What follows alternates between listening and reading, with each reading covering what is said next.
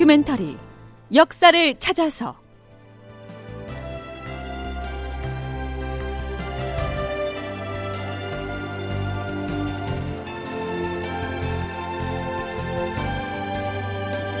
제 873편. 명나라군은 싸울 생각이 없었다. 극본 이상락 연출 최홍준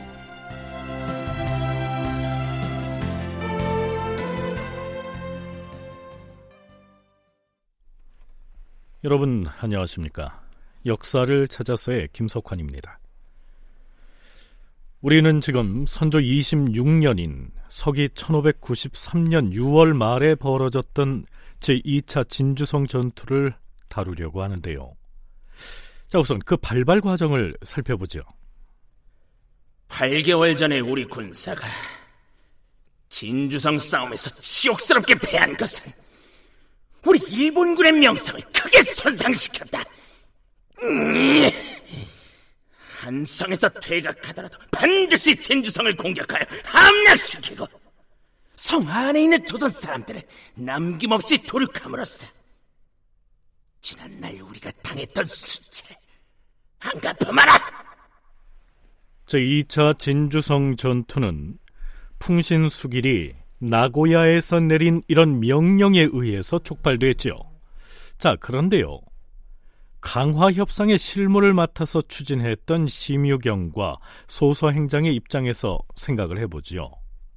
양측은 협상을 벌여서 그 결과 일본군이 한성에서 퇴각했고 이때 명나라군은 일본군의 퇴로를 보장해주기까지 했었습니다. 그런데 곧바로 진주성에서 한바탕의 결전을 벌인다.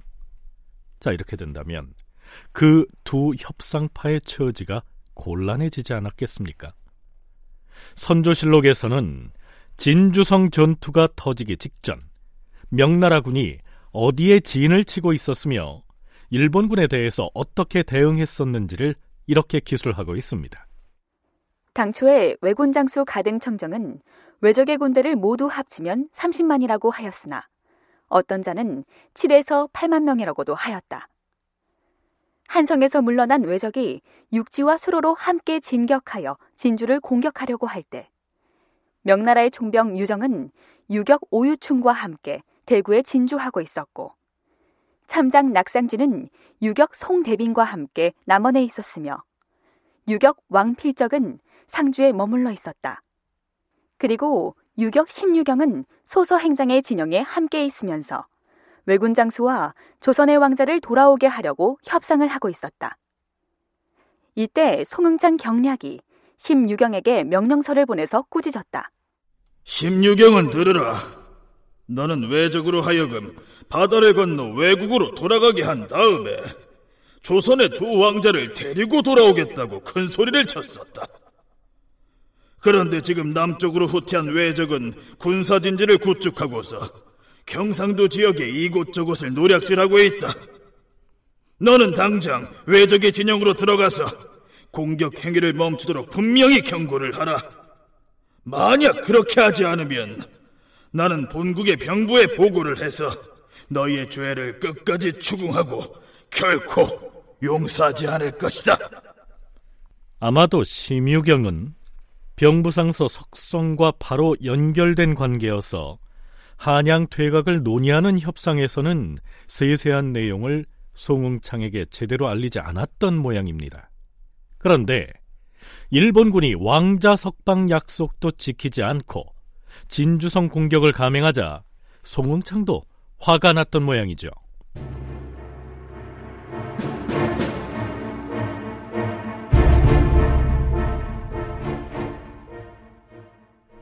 송응창으로부터 한바탕 호통을 당한 심유경은 자신의 협상 파트너였던 소서 행장, 즉 고니시 유키나가를 찾아갔겠지요.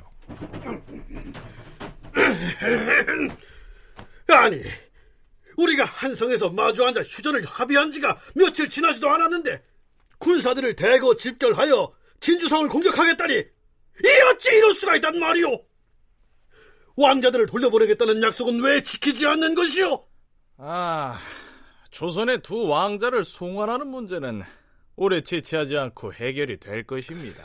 그보다 지금 가등청정을 비롯한 일본의 장수들이 대군을 거느리고 진주로 몰려가서 한바탕 사륙전을 전개할 태세를 취하고 있다는데 이것은 명백하게 한성에서 했던 화친의 약속을 저버리는 행위로서 우리는 절대로 용인할 수가 없어. 아, 그것은 어떻든 한성에서 합의한 화친 약속은 지킬 것이오. 아니 지금 진주 외곽에서 초총 소리가 울리고 있다는데 그건 무슨 소리요? 아, 그것이 나도 처지가 참 난감합니다. 우리 일본군이 지금 굳이 진주를 공격하려고 하는 것은 지난해 진주성 전투에서 많은 군사가 피살되었기 때문입니다. 나고야에 있는 관백이 명하기를 진주성을 격파해서 지난날의 원한을 풀도록 하라. 이렇게 지시했기 때문에 어차피 진주성 싸움은 피하기가 어렵게 되었습니다. 으, 일이 그리 되었으니 진주성에 있는 조선 사람들이 큰 피해를 입지 않도록 조선 측에 얘기를 좀 해주십시오. 아니 그게 그 무슨 소리요? 소서 행장 당신이 공격을 멈추라고 명을 내리면 될 것이 아니오. 이번 싸움은 가등청정이 앞장서고 있는데 내가 아무리 강력하게 말려도 그자는 듣지 않습니다. 더구나 가등청정이 나고야의 관백에게 진주성을 쳐서 복수를 하겠다라고 다짐을 해버렸습니다. 사정이 이러하니 조선 측에 이렇게 전하십시오. 진주의 백성들로 하여금 미리 성을 비우고 피하라고 말입니다. 가등청정에 군사를 끌고 쳐들어갔다가 성이 텅 비고 사람이 없는 것을 보면 즉시 병력을 철수하여 동쪽으로 돌아갈 것 아니겠습니까? 자, 이렇게만 보면 진주성 싸움은 순전히 가등 청정이 주도해서 전개된 것처럼 들리는데요. 그렇다면 실제로 소서 행장의 부대는 진주성 전투의 공격 전선엔 나서지 않았을까요? 국방부 군사편찬연구소 김경록 선임연구원의 얘기 들어보시죠. 경상도 지역으로 이제 들어왔을 때 소서 행장 같은 경우에는 어, 부산을 중심으로 거점을 확보를 합니다. 그 다음에 가또 같은 경우에는 울산 지역을 중심으로 포진을 하게 됩니다. 그런데 오키다 히데이가 진주성 공격에 대해서 이제 전군을 동원하도록 했을 때 소서행장 같은 경우에는 휘하 병력의 일부를 지원하는 역할만 합니다. 어떤 역할을 하냐면 실질적으로 병력을 동원해서 진주성을 공격하는 장수들이 있는 반면에 명군과 표면적으로 강화 협상을 해가지고 명군을 잡아두는 역할을 이 소서행장이 담당을 했습니다. 일본군의 총사령관이었던 우키타 히데이에가 동원령을 내렸고 실질적으로 공격을 주도한 장수는 가등청정이었지요. 그런데 전투가 벌어질 당시에 소서 행장은 명나라의 강화 협상 파트너인 심유경과 마주 앉아서 조선의 두 왕자에 대한 송환 협상을 벌인 것으로 기록에 나타납니다. 그러나 소서행장 자신이 직접 전장에 나가지 않았다고 해도 그가 인솔에서 내려온 2만 6천여 명의 군사들은 전투에 동원이 됐죠. 말하자면 소서행장은 왕자 송환 협상을 빌미로 명나라군이 진주성 전투에 참여하지 못하도록 붙잡고 있는 역할을 했다. 김경록 연구원의 설명이 이러한 것입니다. 한국학중앙연구원 정혜은 선임연구원은요, 소서행장이 진주성 전투를 피하려 한 것처럼 일부 기록에 나타나고는 있지만 사실은 이 소서행장이야말로 진주성 싸움에서의 승리가 절실하게 필요했다. 이렇게 분석하고 있습니다. 고니 씨 같은 경우는 사실 이 전투가 너무 중요합니다. 왜냐? 제2차 평양성 전투에서 본인은 패전을 감당해야 되는 장수입니다. 그리고 강화 협상을 하고 한성에서 퇴각을 할 때도 본인이 주도를 해서 여기 내려왔기 때문에 이 진주성 전투에서 본인이 승리를 해서 전라도의 곡창지대로 들어가서 군량을 확보한 다음에 다시 전열을 재정비해서 올라가야 되는 중요한 임무가 본인한테 있는 겁니다.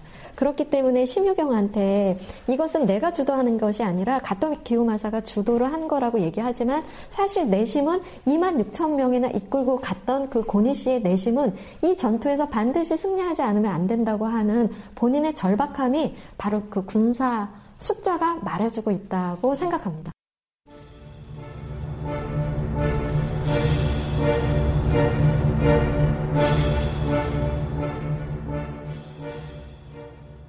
이 시기 우리가 주목해야 할 명나라 장수가 또 한 사람 있지요. 나중에 추가로 군사를 이끌고 압록강을 건너왔던 부총병 유정이 그 사람입니다. 그는 그동안 강화 협상을 주도했던 송응창이나 심유경을 강하게 비판하면서 조선의 입장에 적극 동조하는 듯한 태도를 취해왔는데요. 끝내 일본군이 진주성 공격을 강행하려고 하자 강력한 경고 메시지가 담긴 문서를 일본군 장수인 가등청정에게 보냅니다. 간추리면 이렇습니다.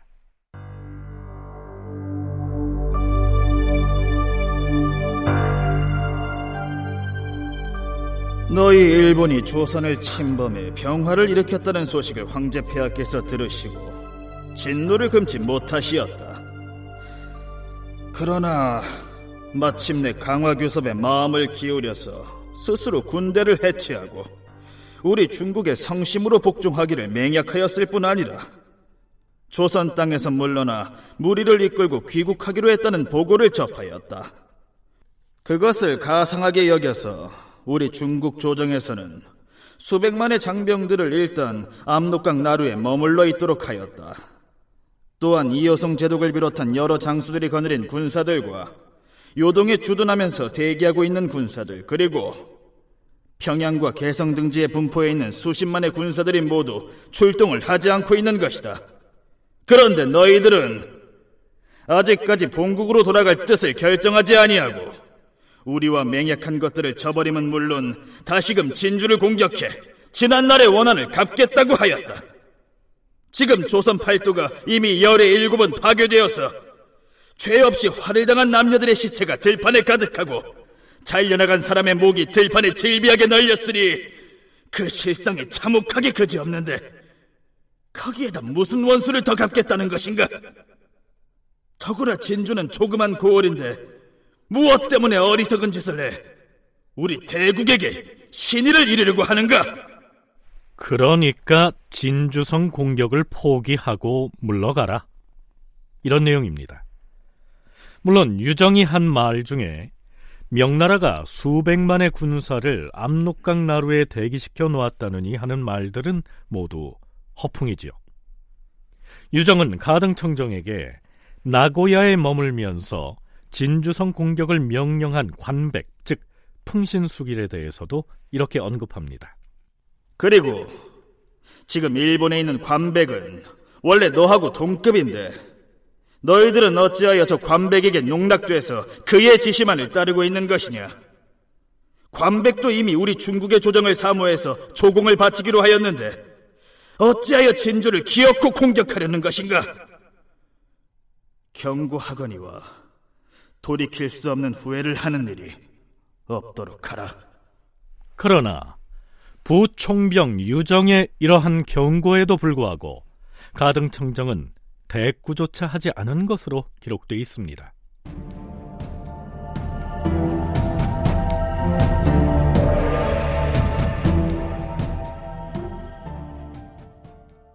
그럼 진주성은 어떤 상태였을까요? 일본 측의 사료인 음덕기의 해당 내용을 살펴보죠. 군사들은 들어라!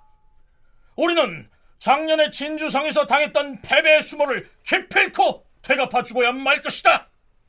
선발 때는 진주로 진격하라!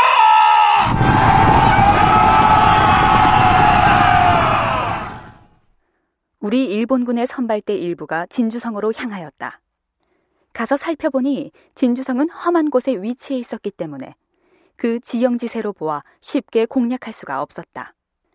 남쪽으로는 높은 절벽과 깊은 강물이 있었고 그 강물은 상류로부터 두 줄기가 흘러내려와 합류하였으므로 물살이 세게 소용돌이치고 있었다.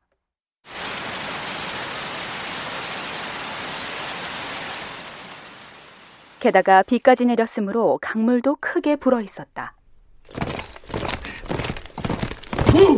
오! 오! 장군, 서쪽의 성문으로 진입하려고 했으나 조선의 군사들이 가시나무 등으로 이미 목책을 만들어 놓아서 성 안으로 쉽게 접근할 수가 없습니다. 음, 이런 서쪽이 어려우면 기병들을 앞세워서 북쪽으로 진격하라. 북쪽으로 진격하라!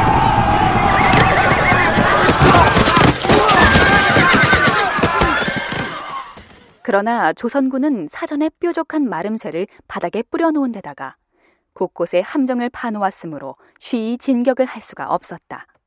일본 문헌의 이 기록은 가등 청정이 이끄는 부대의 선발대가 진주성에 대한 공성작전을 시도했을 때의 상황을 기술한 것입니다.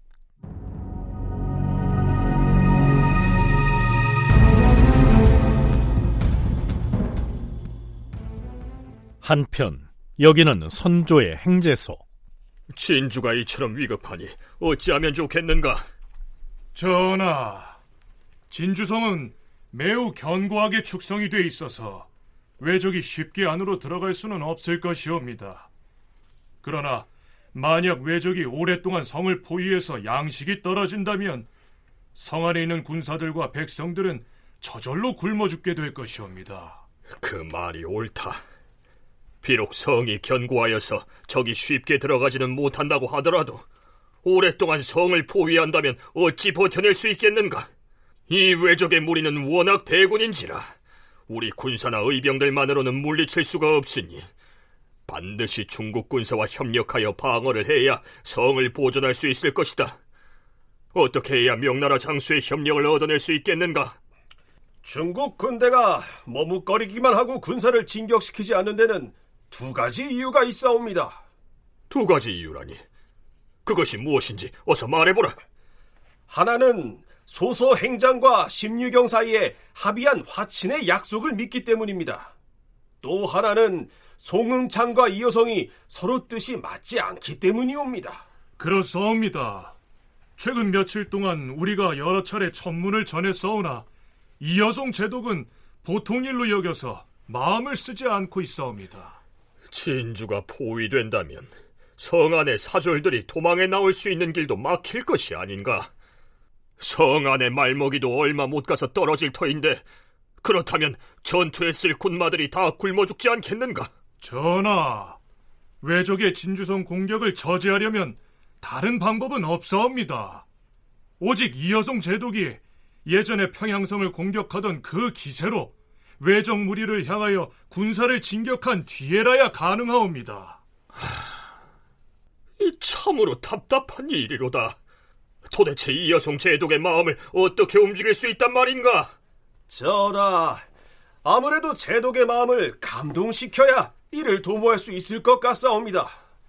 신이 듣건대 이 제독은 주상전하께서 손수 쓰신 편지 곧 수서를 받아보고 싶어 했사옵니다.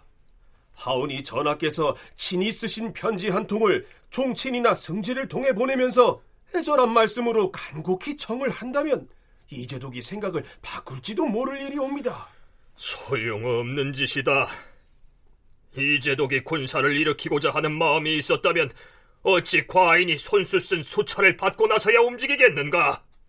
문제는 일본군이 경상도의 도처에 주둔하고 있던 수만의 대군을 움직여서 이미 진주성을 향해서 진격을 감행하고 있었는데도 불구하고 명나라군은 도통 움직일 기미를 보이지 않았다는 것입니다. 다큐멘터리 역사를 찾아서 다음 이 시간에 계속하겠습니다.